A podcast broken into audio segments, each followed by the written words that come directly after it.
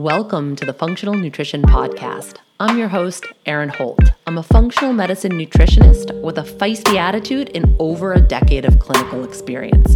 I work with women all over the world through my online programs, and I'm also the founder of the Functional Nutrition Academy, a 12 month practitioner mentorship where I help other nutrition pros level up with functional medicine methodologies.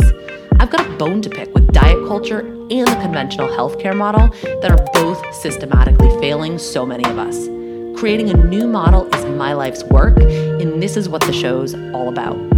Please keep in mind this podcast is created for educational purposes only and should never be used as a replacement for medical diagnosis or treatment. If you like what you hear today, I'd love for you to subscribe, leave a review in iTunes, share with a friend, and keep coming back for more. Thanks for joining me. Now let's dive deep.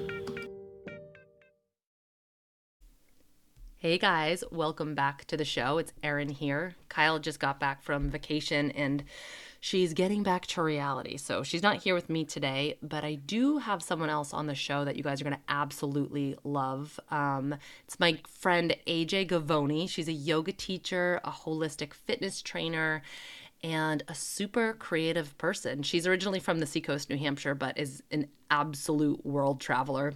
Now, I've known AJ for years, and I'll tell you about one of my personal experiences with her in a minute, but I just want you guys to know that she is the real deal. And the two of us always have the best conversations when we're together. We always dive into the deep stuff. So when I first started this podcast back in October, she was at the top of my list of people to interview because I knew we would have some good good convos on the air. Um, so let me give you a little bit of a background about AJ before before she comes on. Um, she's been guiding people through exercise and well-being for over a decade. She is the co-founder and creator of Wild Vibes Fest, which I'm going to have her talk to you guys about in a little bit. She's also the founder of Girl Be Fit. She's a very busy bee. AJ is passionate about bringing people together in unique and uplifting ways. She's spent the last several years living, exploring, and learning in diverse places and cultures throughout the world.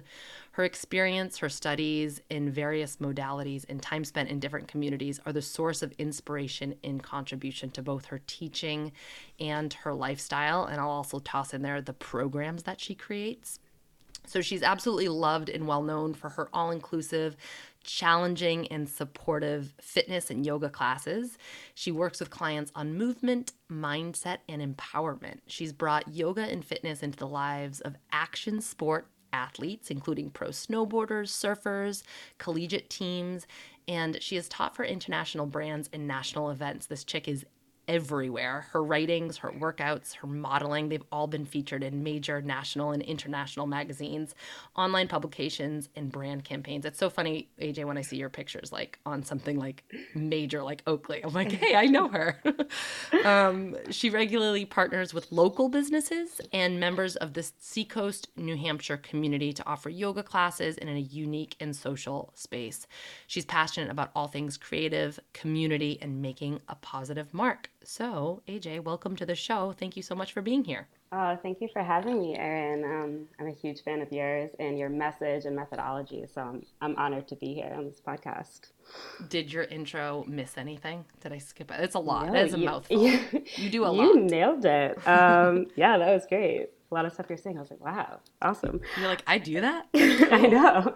I know. Um, yeah, thank you for that. That's great. Um, I think really my main mission um, is to help shift someone's perception of what they believe to be true about themselves and change what they believe is possible and really help to find them a place of connection, empowerment, and acceptance within. And yeah, utilize movement, various practices, and community to do, to do this. So you nailed it. Thank you. Well, you're hitting the nail on the head because you certainly helped me achieve a lot of that. So Kyle was so bummed she couldn't be on the show. She tried to make it, but it just it was just too much. I mean, she like just touched down. So um, one of the questions, really the big question that she had for you was what is a holistic fitness trainer? How might that approach mm. and that philosophy be different than the typical personal trainer? And I was I, I was I answered the question for her by telling her about my experience with you and um, I figured that it would be a good story to share on the show because I think it really showcases exactly what you do and what you can bring to people. Um, mm. I first reached, so I know you just through the the yoga community, but I first reached out to you. Um, Hattie, my daughter, she's four now, and she was about six months old, and we had just moved to uh, Nottingham, which is like 45 minutes away from most of my friends and my family. And I was nursing around the clock and I was um, felt a little isolated here just because it's a, quite a drive to any yoga studios or gyms. And so I really wanted to create this like at home fitness routine, which is why I reached out to you. So I just want to be clear it wasn't about like getting my body back after yeah. having a baby, which is just like a message that both you and I don't don't really align with. Um, right it was like I was like I wanted to get my life back. I wanted to get my like just wanted to get my life back on track, but I was also not feeling my personal best. Like I was dealing in hindsight, I know what I was dealing with. There was a lot of adrenal fatigue and dysregulation. Um, I also had an undiagnosed thyroid issue, which is extremely common postpartum. And honestly, it's why I'm such an advocate for postpartum care and working with women who are dealing with fatigue and burnout issues because I'm a walking example of if that stuff is left unchecked, these things can really progress into something much more serious. And for me, it did. I, you know, six months after that, I was I was diagnosed with an autoimmune disease, as you guys all know. So I really am trying super hard to talk about this on as many different public platforms as possible because I'm mm. hoping that I can intervene with clients at this level before it progresses to an autoimmune condition like mine yeah. did. So I approached you at this time of like feeling kind of like a little bit unwell, but I really wanted to get into a fitness and workout routine. And you took so much time with me to get my backstory, to collect a lot of data. You asked so many questions. You had me fill out this really extensive health history form. And then you came back to me in a very non judgmental, non patronizing way you suggested that I stick to gentle yoga and walking until mm-hmm. I felt mm-hmm. fully recovered. That was yeah. your yeah, that was your assessment and it you basically turned down my money because I wanted to mm. hire you to be my personal trainer and you were like, "Yeah, no, your body actually needs rest." Yeah. Which is definitely not what I reached out to you to hear, but it's exactly what I needed to hear at that time. Um mm-hmm and it was honestly it was in this moment and i keep i always look back to that moment because it was in that moment that first of all i was like wow aj is the real deal. It really opened up my eyes to how different your approach is compared to the average fitness practitioner. You're not reinforcing messages that we already hear. You're mm. teaching people to pave a new way for themselves by honoring where they're at which i mean is exactly what you just said. Um, and i think a lot of people say that in the health and wellness field, but not many people actually put that into practice, particularly when mm-hmm. there's money involved. So I just, I mean, it just showcased how how much integrity you have um, and i just love your approach and you ultimately guided me to the understanding that the real healing was in surrendering and i know that that might sound a little hokey and intangible to some people but essentially i had to just surrender to where I was at and give my body a true break in order to do its healing. And that that was open ended. It wasn't like you were like, okay, take two weeks of rest mm-hmm. and then mm-hmm. dive right back in. It, it was like, no, you need to wait until your body is ready, whenever that is. And it goes so far against our Western mentality where everything, like we seek out these very clear answers, like give me the start date, right? Right. Yeah. Um, so I think it was it was scary to heed your advice, but I'm so grateful that I did, and I'm so grateful to you for telling me to do that. Honestly. Mm.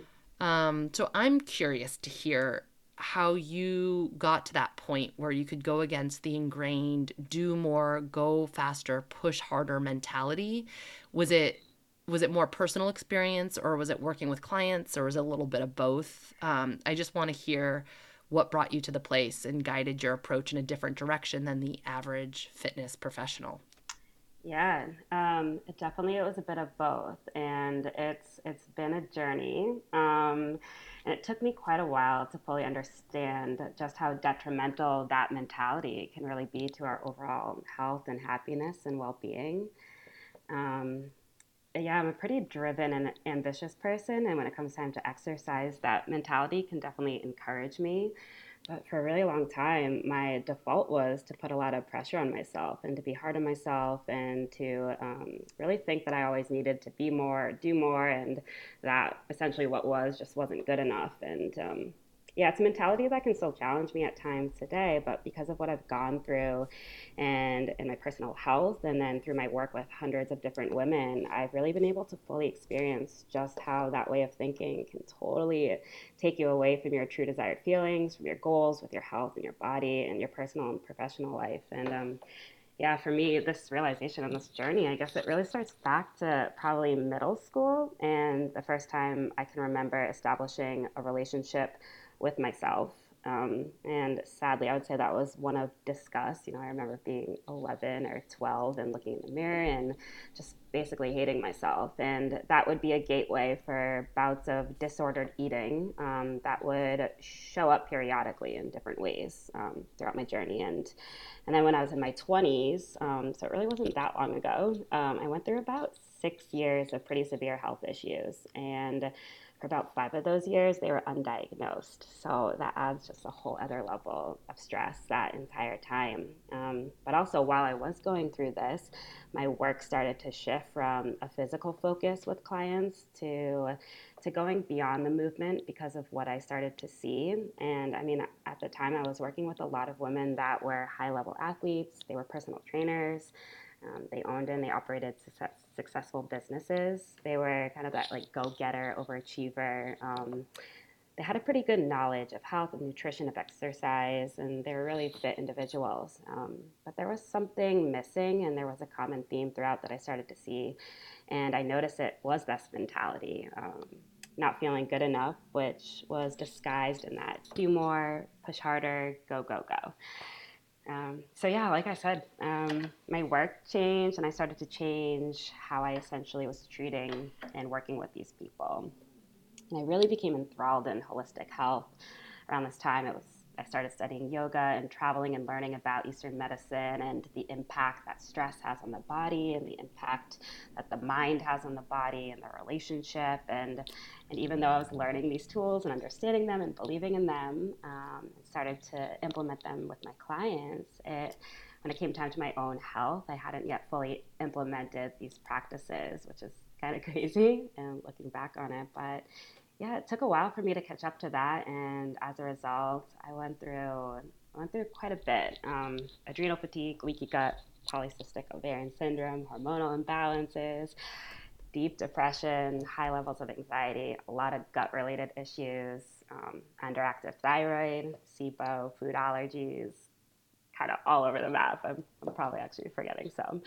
Um, I know it was a lot. Sounds so much like my journey. I, I, know, and I started to see this happen so much in women too. You know, I was I was not alone here, and but it wasn't something that I was regularly talking about because I think I was a little ashamed of it. Um, and I would start to notice that I would gain weight. I was incredibly tired all the time. I was experiencing bouts of depression and anxiety, and originally for a while, I wanted to beat myself up through this, which is, yeah, it's crazy. Um, I still wanted to push myself, and, you know, I'm a personal trainer. I should know better. I should do more.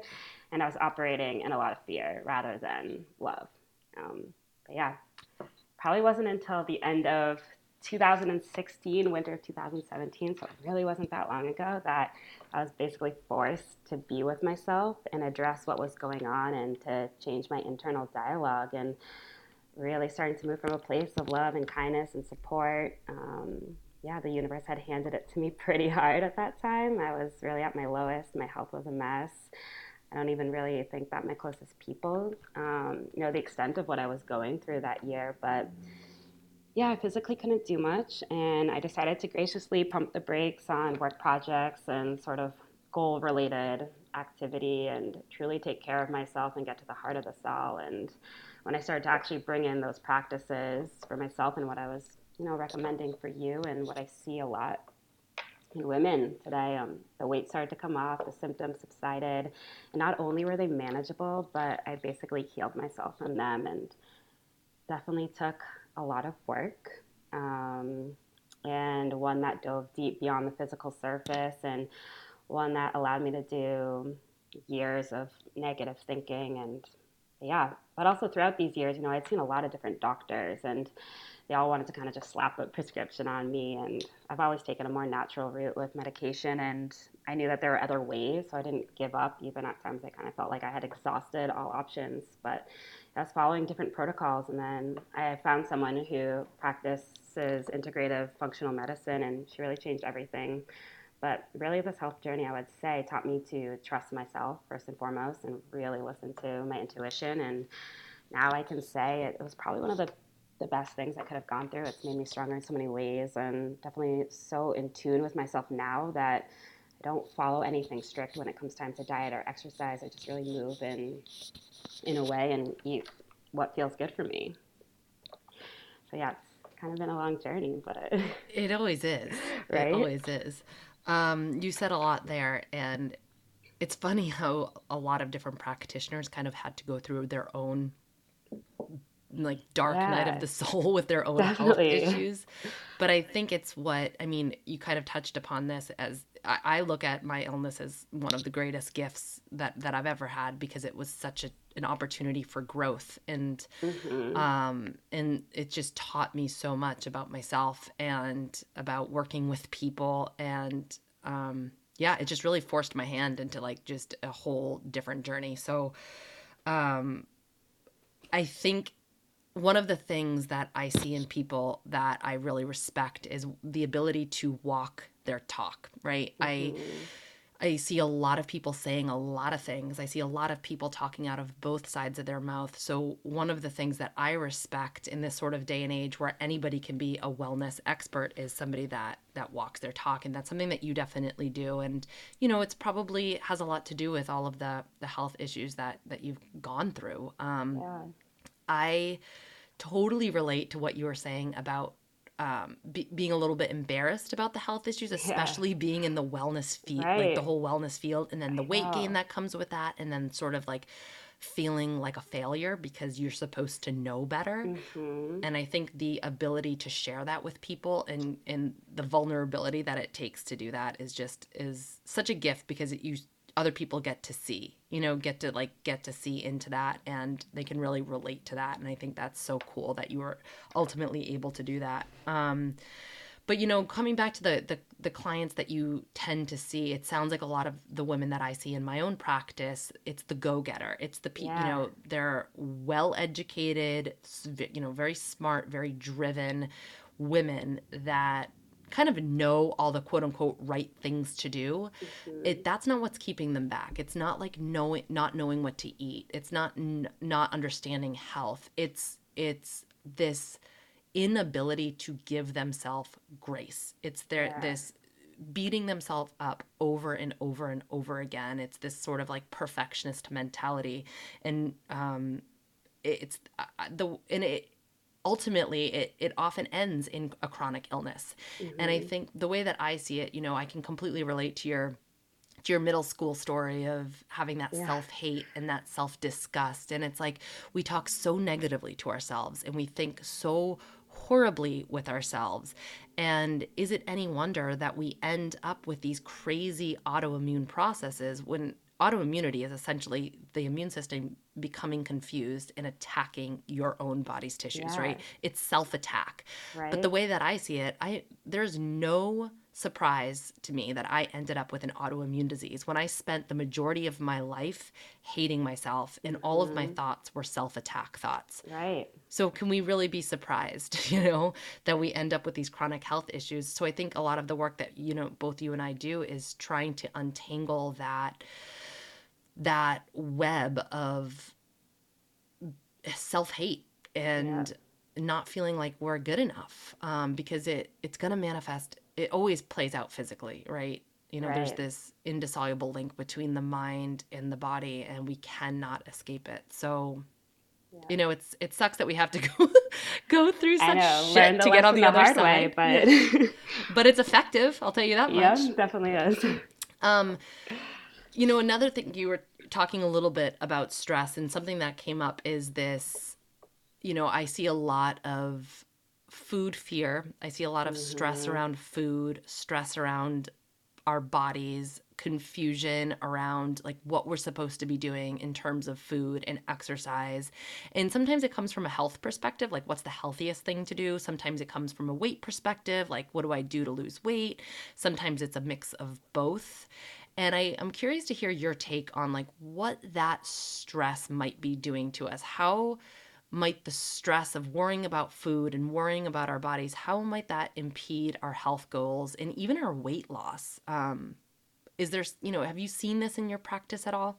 Oh yeah. Yeah definitely. I mean chronic stress is like an epidemic in the western world and it just stress really wreaks havoc on our systems on our mental state on our well-being um, and yeah and when the body is operating under these high levels of stress, it it essentially can't really distinguish between a good stressor and a bad stressor. So it can start to cause all these other issues, and um, yeah, it can kind of just make everything go out of whack. And I would definitely say that stress has such a huge impact on our, our health, on our happiness. It's maybe one of the, the number one thing, really, of um, yeah, what it can really do for our health. So you just said something about good stressor versus bad stressor, and I want to unpack that a little bit. We have some listener questions about exercise and weight loss. Mm-hmm. I kind of lump there was a lot of similar questions, so I kind of lumped them all together. But before we get into that, we're going to get to those questions in a minute. Before we get into the whole exercise and weight loss thing, um, I want to first address that exercise is one of those stressors that you're talking about. It can be a good stressor yeah. to the body, but it is a stressor. And I think this is an idea that that might be hard for some of us to wrap our heads around because we're told all the time that we need to exercise. So how can something that is good for us also be a stress to the body, right? There's this like sort mm-hmm. of disconnect in our mind. And we have the Western mentality, like you were saying, that if some is good, more is better. So, of course, this idea is going to cross over into our dieting and our exercise. And I think what often goes unacknowledged is that there's this fine line between healthy movement and overtraining and over exercising. Mm. And that that line can be very different for everyone depending on your health background, but depending on what's going on in your life at the time. Um, interval training, uh, just to use that as an example, mm-hmm. can it can increase stress hormones. I mean, you know this. It increases stress hormones in the body because you're essentially putting your body into crisis mode this can be a good stressor. It's known as a hormetic stressor, hormetic stressor, because your body is forced to adapt, which can be a good thing. That's mm-hmm. why we see such profound effects for fat loss, muscle growth, cardiovascular health, whatever, from interval training. But if you know we're talking about the clients that we see that are under this chronic life stress so if your body is already under stress the last thing you want to do is force it into a stressful situation that just doesn't make any sense so something that i often will tell people that is if your life stress is high your exercise stress needs to be low and if you're running around busy busy busy if you don't get enough sleep if you don't mm. eat enough calories if you rely on caffeine to, to, get through the day right these are all stressors yeah. if you do have like a major life stressor going on like hey you just had a baby or like right. you know you're breastfeeding around the clock and not sleeping like use myself as an example and then you're trying to do an intense exercise routine on top of that like that wears the body down man and when yeah. you're when you've got these high stress hormones like if you've got if you're constantly pumping out cortisol over time that starts to wear down the immune system and that can cause it to improperly respond leading to something like an autoimmune disease now, I'm not saying don't move your body. I'm a huge right. advocate for movement. But what I'm saying is that intense exercise or long bouts of exercise, endurance training, stuff like that, it's probably not the most appropriate approach during a stressful season of your life. And I want to get your take. On. So this is me, like as a, you know, as a, a health practitioner, but I'd love to get your take as a fitness professional on this. Yeah, I would agree with just about everything that you said. Um, yeah, because for the majority, exercise is a it's a stress reliever, and especially for situational stress. And you probably have had the situation before where you're stressed out about something at work or had a long day. You go out for a run, take a fitness class, and return feeling good, more clear and productive. And then and also too much inactivity, so we don't move our bodies regularly and periodically throughout the day. That's that's a stressor on the body and exercise movement, like you were saying, among, among many things, it helps to release tension, toxins, stored emotions in our physical bodies and in the mind. So it can be a really, really great thing um, for releasing stress. But like you were talking about with people that are chronically stressed, um, and this can be caused by many different things, like you touched upon, and even that sort of low self-esteem or self-worth um, operating out of fear that do more personality that's that can cause chronic stress on an individual um, so when it's operating in that state, you know, I will say, let's implement habits and exercises and practices that reduce this stress. And in some cases, I'm even actually having people back off from any goal related physical exercise altogether and instead focus on things like walking outside, spending time in nature, deep breathing exercises, uh, yoga, meditation restorative movement, sleep, and rest. Um, just really focusing on taking their goal off from the physical body and instead nourishing what's going on inside and bring shifts to an area or areas of the life that they need paying attention to. Um, How do people respond to that? So if you're telling somebody to take and I'm asking this like as a practitioner, like I struggle with this. When yeah. you're asking somebody to take the emphasis off of the physical body and like put those goals aside how do how do people typically respond to that? Mm. yeah. Um, people don't always like to hear that you know? Um, and maybe that's still operating in that quick fix something outside of ourselves can help us. But i work with just implementing, bringing things in and starting off really small, you know, not working on restricting anything or that you should be doing this, taking this out, but, you know, how can we add on onto your training program? Um, going for a walk out in nature or deep breathing exercises, whether that's before a meal or when you're sitting in your car in traffic. And yeah, it's it's usually an interesting response. It's, I don't think people like to hear it right off the bat. Um, but when they start to bring it into their practice, they they recognize um, just how important it is, and then they'll start to see the shifts in their their physical body and the way that they feel overall. Um, I'm just making a mental note of that because I want to quote you on that. I well, I I mean, I just really like it's like kind of like they have to put their trust in you in order to like just like I did. Like you just just trust me. Like you're hiring me for a reason. You're paying me for a reason. just trust my two cents and like just take a break and see and see what happens type of thing. Yeah. Um, which I really like. You know, it's I'll have a woman come to me and they have uh, like a long list of all of these symptoms and these health issues. You know, I see a lot of thyroid, I see a lot of mm-hmm. adrenal issues, I see a lot of autoimmunity, a lot of gut stuff. And then they're also like, and I want to lose weight.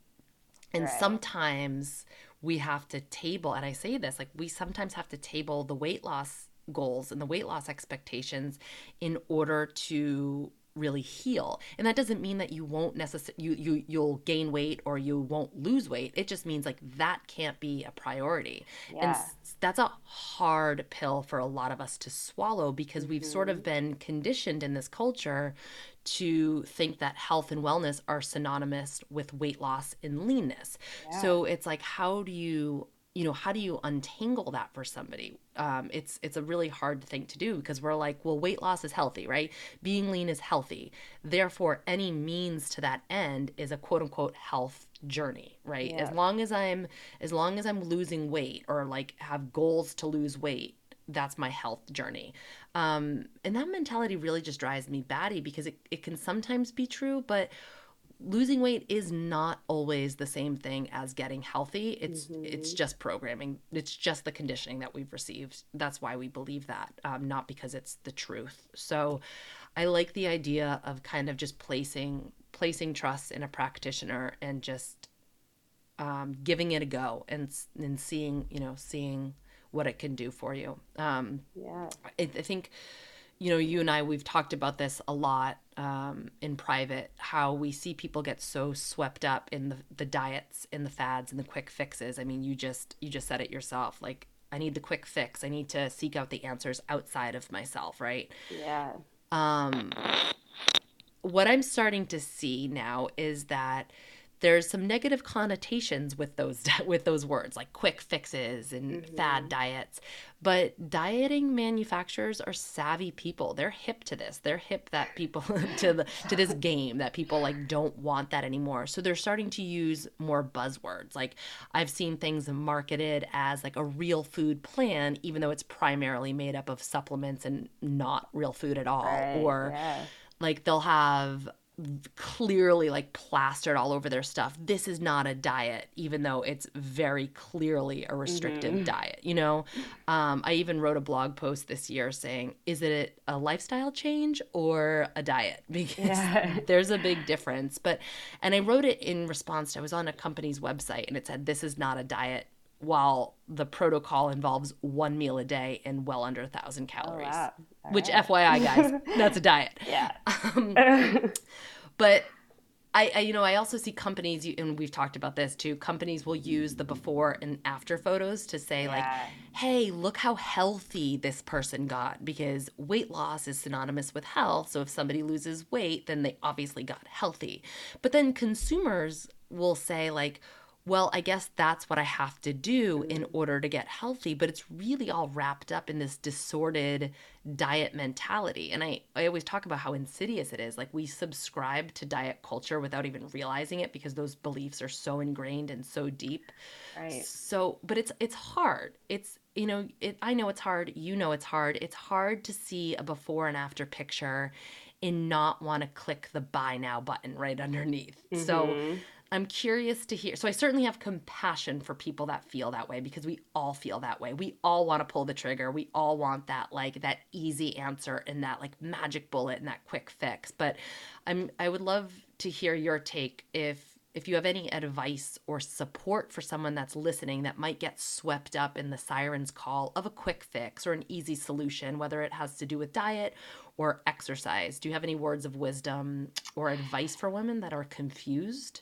Yeah, um, I mean, it, it can be tough because, you know, we see a lot of that through social media and the internet, and there's just so much information out there, which I think is also why people tend to be really confused and they don't know where to start, um, how to start, what to do. And, you know, we start to get all these little voices of comparison that will make us want to hit the buy now and but not everything is for everyone and not everything works for everyone so I say do your research and go beyond just the before and after pictures and also think beyond the quick fix. You know, what's something you'd want to do for the long haul? And I don't think many people would want to have a restrictive and strict diet program forever. So don't do it, you know? Um, and I would say talk with people who have done the programs you're considering, get their experience, reach out to the source. And when it comes time to investing in your health and in you, you want to make sure it's a a really good investment. I mean, you're going to be putting in a lot of time and money and energy. So be smart about it. And it shouldn't be a quick fix, it shouldn't be restrictive. And um, chances are, when you are hitting that buy now on a quick fix program, um, someone has probably tried a similar one before and it hasn't worked. So why why take that approach again? And it's all a journey and be patient and enjoy it. That's such a good point that chances are you've done a program like this before. Yeah. Um, I, uh, you know, something that I say is like, look for the evidence, you know, like if, if, you know, is something going to work? Well, like, look for the evidence. Is that true? Right. You know, has this worked for you in the past? And if not, it probably won't work for you now. Um, mm-hmm. I had, you know, just today I had a client come in and, and she's, um, she's older and has been on like gone on bouts of the macrobiotic diet. And so she and she feels her absolute best when she's on the macrobiotic diet but she's hearing a lot of bad things about grains. And so she's like because the macrobiotic for those who are listening um, it's a very grain based diet. Mm-hmm. And so she's all worried that that um that she shouldn't do that. But the more we talked the more she's like you know what? I just feel the best. I felt the best in my life that i've ever felt when i was on this macrobiotic diet. And i always go back to it for a reset to start feeling better again. And it's like we're so conditioned to continue to seek the answers outside of yes, ourselves yes. that she's sitting there telling me I feel best when I eat a high grade right? diet, but yeah. couldn't even hear it herself. You know, it's it's so wild how mm-hmm. um, how crazy that is. But yeah, well, I think that's the thing. I mean, we're so used to following something outside of ourselves that we forget or we just are not connected to what's what's good for us, what's right for us, and, and at different seasons and phases in our lives. And there's so much out there. We get all caught up in what we should be doing, and that we really do just lose touch with with what feels good, and really moving from our own intuition and, and eating that way as well.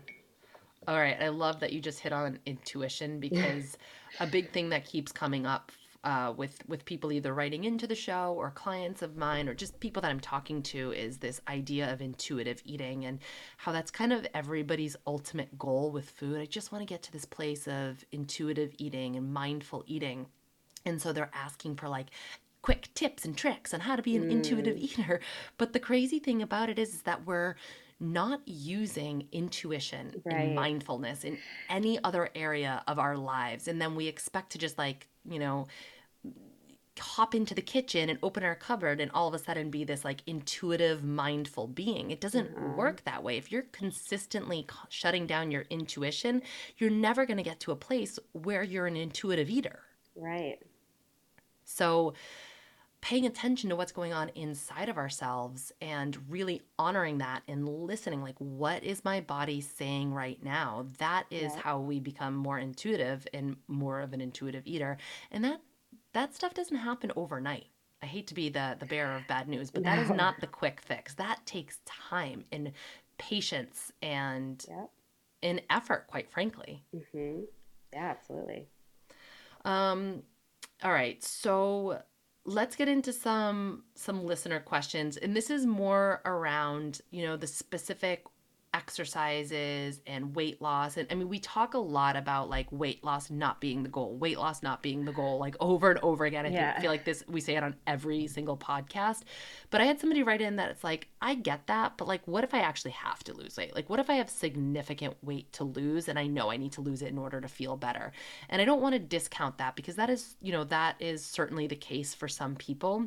And quite frankly if, if you want to lose weight that's your prerogative. It's not up for me or AJ or Kyle to be like, well, you don't need to lose weight, you know, like that, mm-hmm. you know, that's on you. And if that's where you are your, in your journey, like, cool. Um, so I'd love to hear your professional recommendation for, I want to say, I want to just preface this by saying, let a healthy woman, okay. so somebody that's not experiencing adrenal fatigue, not experiencing burnout, somebody that's not under eating, so they're eating substantial amount of calories, not on a restricted diet, they've got like a good, clean bill of health. So a healthy woman looking for weight loss that actually has significant weight to lose, like at least 10 pounds to lose. What would be the most effective exercise for weight loss? And, like, you know, give us some details like how often, um, is too much of a good thing too much? How do you know when you're over exercising? I'd love to hear your thoughts on that. Okay. Yeah. Well, with the most effective exercise for weight loss, it's it's kind of tough because it's kind of like someone asking you what's the best diet for weight loss. It's so it's so based on the individuals, and I don't really believe that there's one thing. Um, but I would say you could kind of go through a little protocol or method with yourself, and and then I can go into some of exercises and training programs that can help support that. And um, but first, I'd say most importantly, and this is what we were just talking about, you know, being able to get back to your intuition, and I think it is. It's developing an exercise or practice that that does give you more space to really connect yourself and how you feel. Um, and you know you're moving from a place that's of support and kindness and acceptance because if your actions and movements and habits and decisions are all rooted in fear and from a place of dislike that external stuff's just not going to happen. So you know first thing you really got to accept and love where you are and where you're starting from. And and then from there becoming aware of what's going on because it's really from that place of awareness and acceptance that we can start to shift what's not working into what is. So just really getting real with yourself, you know, check in with yourself, become aware of your current habits. What does your diet look like? Um, what does your exercise look like? How are you spending your time and energy? Um, just really checking in on how you currently feel about yourself and why. And then after that, consistency is is really key. So, creating actionable habits. And I break down my clients' goals into smaller, manageable, sustainable, and enjoyable habits that they can commit to 90% of the time. That's going to um, yield results to that greater goal. And so, doing that on a daily basis, one on a habit on a weekly basis, and then on a monthly one. And so if you're going to be consistent with that, you know, you want to make sure that you enjoy it and it's something that you really do love to do. And so that's really kind of that basic, I would say, starting point for everyone. And um, and then on top of that, when somebody has a pretty good relationship with themselves, and like you were saying, they um, you know, just looking to to lose some weight and feel stronger in their body, then I say make sure that they're they've got a nice, well-rounded and balanced program that's tending to the physical body, the mind, and the heart. Bring in the weights, total body strength training, high intensity interval training, you know, one to three times a week with the high intensity interval training, and and then adding in cardiovascular activity, stretching, and mobility, and and these do not have to be extensive workouts. You can get a really effective, efficient workout in just 20 minutes or even less. And and of course, what you're nourishing yourself with is so important for weight loss. It is. Yeah. I think you would know that. you might think so. I'm shocked to hear this. Um, okay. One thing we have to circle back to around to is you said something about if it's rooted in fear. And mm. I you know, I, have we've had Dr. Kristen Zames. She's a physical therapist on the oh, show yeah, before, and I've talked. She's amazing. Mm-hmm. I've talked about her probably on every episode. I feel like, um, but one thing she's helped me really understand is this idea of. I mean, it has a lot to do with with neuroscience and how the brain works mm-hmm. but is if you're approaching exercise from a place of stress and fear right you're like nothing is firing appropriately. Your muscles aren't like things aren't on target and you're so much more apt to get injured yeah. too like on top of everything else i was like i am the the injury queen i i would always get injured with running and like I mean I was just always injured. And I mean part of it is that I've got this instability in my joints, but I think the bigger part of it quite frankly is that I was approaching exercise from not from a place of love like you're saying, but from yeah. a place of fear. Like I can't get fat. I I need to lose weight. Um, I need to, you know, run x amount of miles in order to maintain. I have to earn my food through exercise. It was like this yeah. frantic frantic thing versus like, hey, I'm moving cuz I enjoy it.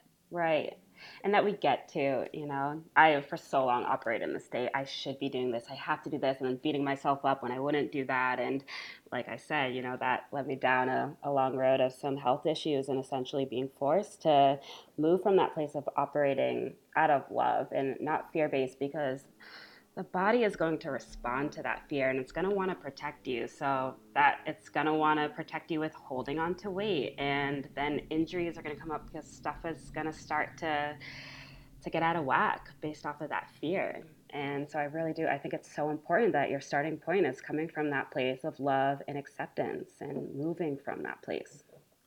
And I'm glad that you touched upon the weight piece too, because I don't think we always make that connection. If your body is if, if your body perceives a threat that could be fear that could be stress mm-hmm. it the last thing it's going to do is let go of weight oh, the yeah. last thing it's going to do yep um okay so that's super helpful and i love you know i love w- what you said about awareness and checking in i think a lot of this this this intuition work requires radical honesty. It's being mm-hmm. so completely honest with ourselves. Um, I think we do so much checking out because we're afraid to yeah. to sit still with ourselves and just be you know be honest. Yeah. Um, and I think that's one of the reasons that we're constantly looking for the answers outside of ourselves. But you know coming coming back home and being like is this coming from a place of love or is this coming from a place of fear? Am i doing this because i'm so excited that i you know to use your term that i get to do this? What an honor what a privilege. Or am i forcing myself to do this because i think i should for x y and z reasons? Mm-hmm. um, and then also the consistency piece is it's like that's something that I do in my own work. It's like, okay, we could talk about all the supplements you can take and the, the right diet, but what are you actually going to do? Like, what are you right. going to follow through with? So, like, I can, you know, write you out a laundry list of things to do, but like, where's the compliance? Like, what what are you willing to do, and what can you like? What feels good for you to stick with? Because that's going to be the most effective thing in the long run. Mm-hmm. Um, so I love, you know, I'm I'm writing down notes for my own self. Consistency. and start small too you know, I think I think start small because then you can be consistent with it. Like I was saying, something that you know you can commit to 90% of the time. Yeah, that's huge. Okay, so you had mentioned weights. One of our question was cardio versus weights. What's more mm. effective for weight loss? I think a lot of us still have like the cardio brain, yeah. you know, like trapped from like the 80s and the 90s. Yeah. Um, and I know you know you had t- said it. It depends on the individual, but if you had yeah. to pick one over the other, or is it not that kind of thing? It's like both. Um, yeah, I mean, I think they're both. Uh, they both have unique benefits, and they're both effective and important for weight loss. Um, the thing with strength training and building lean muscle mass on the body is that you'll burn more calories at rest. So BMR, basal metabolic rate, and the greater amount of lean body mass you have, the greater BMR, the greater the energy expenditure while at rest. So essentially doing nothing. Um, and really, strength training, though, it's not just important for weight loss and body composition, but building muscle is really critical for building a healthy life over the long term. And it's essential for healthy bones and a strong immune system.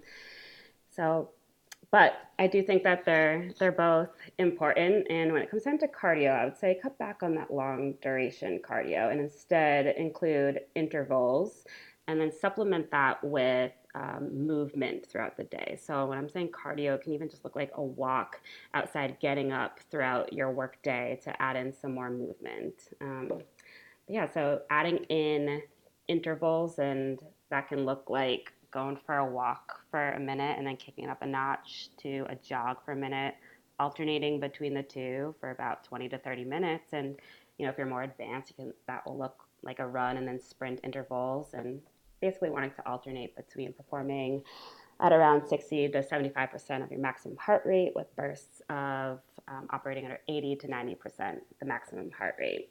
And then when you, you start to do this type of cardio work, the body is using glycogen for energy and you'll start to burn more after the exercise is over.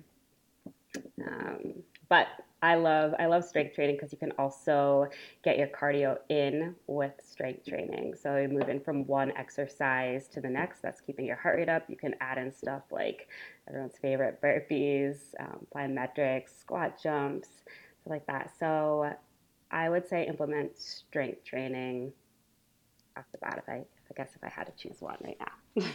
so I'm gonna totally put you on the spot there.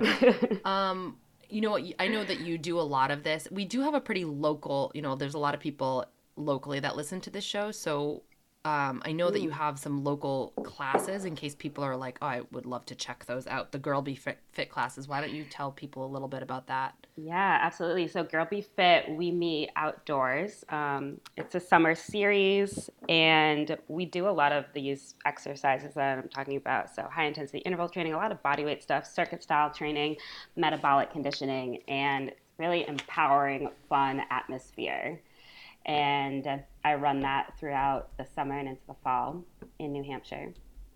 So I'd love for anyone listening if they want to jump in on that, you can shoot me a message if you have any questions, and I can get you set up there. But that's something I've been running here on the Seacoast for about six years now, and I saw such a need for it.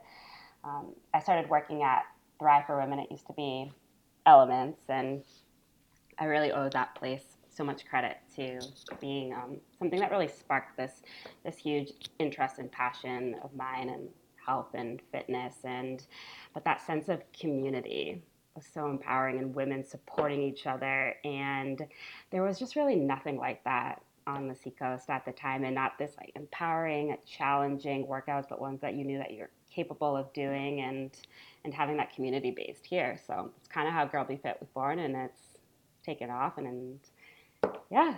and they're so fun. The they're ex- so fun. they're so fun. So it's like you're working your butt off, but you're having such a blast doing it. Yeah. And one of the questions that came in was, "What is the most efficient workouts for busy women? Like, how do you get Ooh. the most bang for your buck?" And I feel like the type of ex- the, the type of stuff you're doing in those classes would really fit that bill. Yeah, I was gonna say my workouts. Um, I have no, um, I have a lot of clients though that I meet online with too for 30 minutes or even less. You know, they're busy women.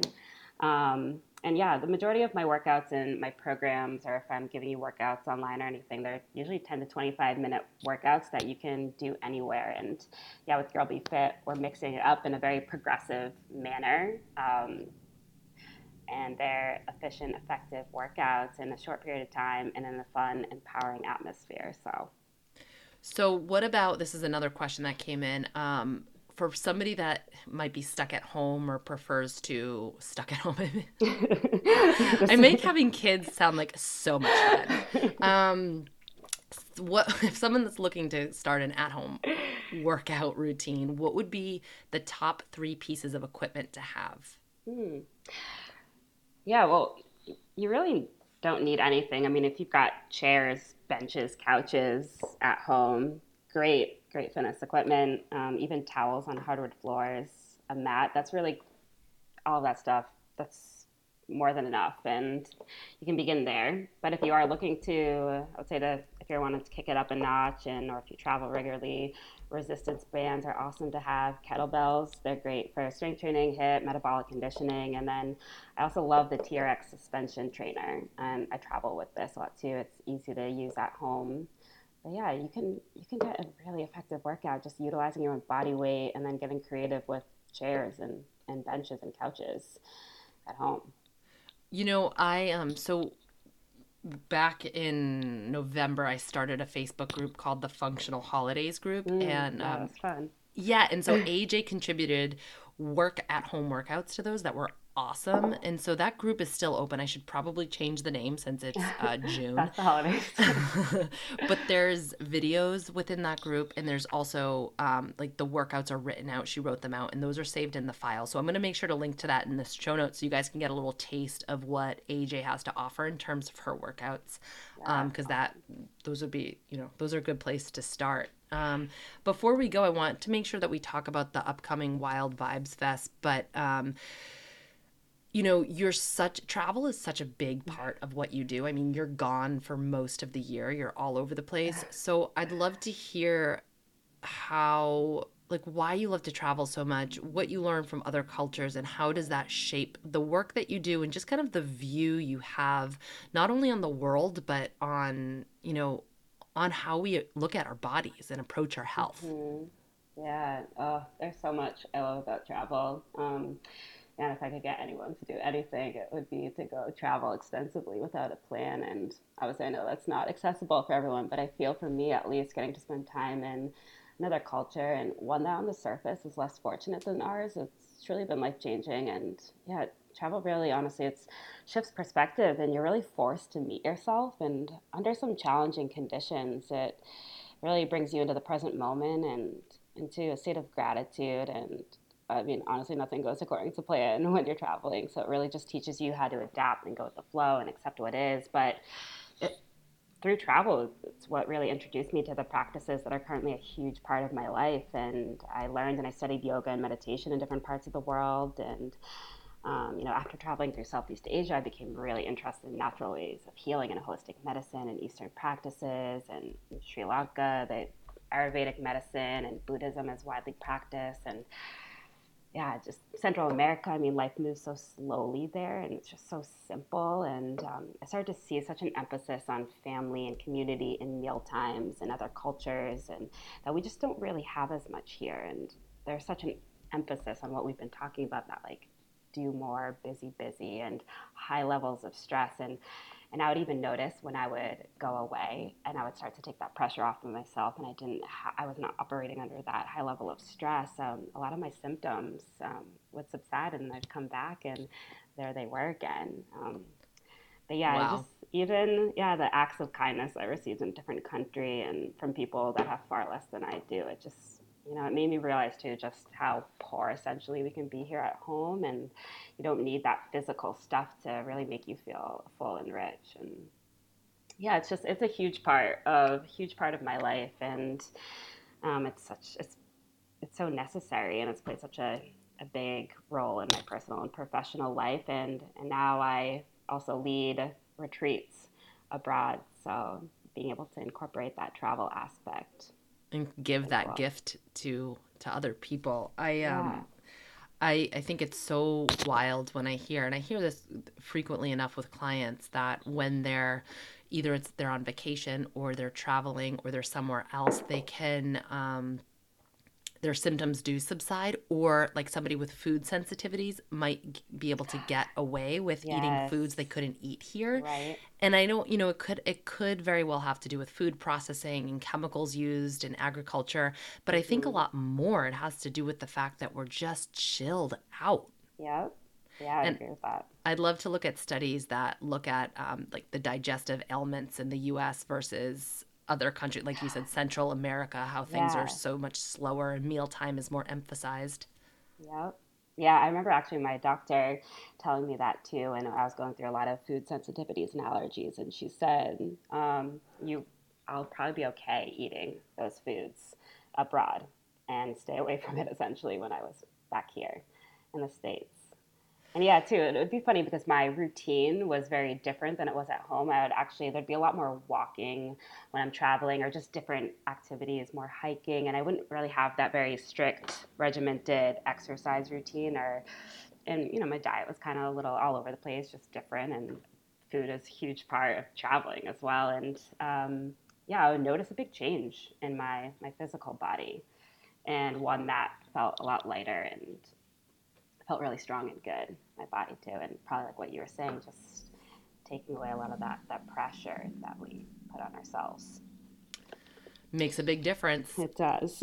um, so, speaking of travel, I will be traveling at the end of July. Uh, we are going way up Maine, off the grid. It's the Ooh. most beautiful place I've, one of the most beautiful places I've ever been. I'm so excited.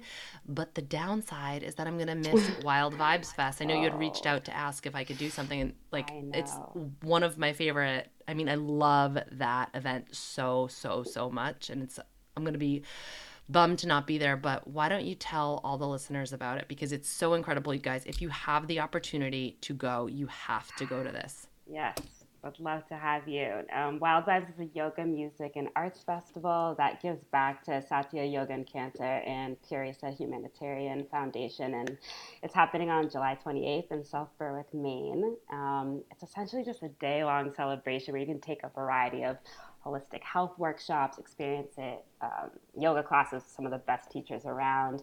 We have a kids' corner, so we've got kids' yoga going on um, with a marketplace with local and international artisans and vendors and live music happening all day long, um, different artist performances.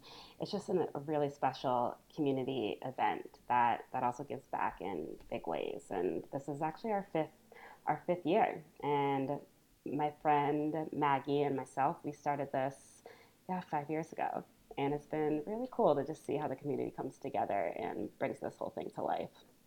Yeah, you just walk away feeling like the like amazing, just so good about I don't know everything, life and people, just like yeah, everything. Oh, I love that.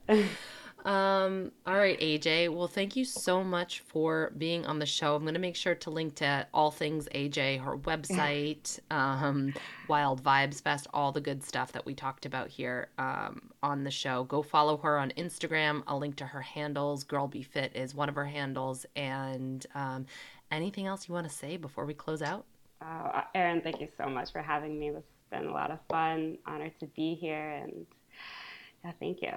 Yeah, you're the best. And you guys, um, I know you had said this already, AJ, but if you're looking for training, AJ does online training. So you can right. contact her from anywhere in the world. Um, she can work with you. She can work with you through through the internet, which is pretty amazing. Definitely. Uh, all right, lady. Thanks so much, and I will catch up with you soon. All right.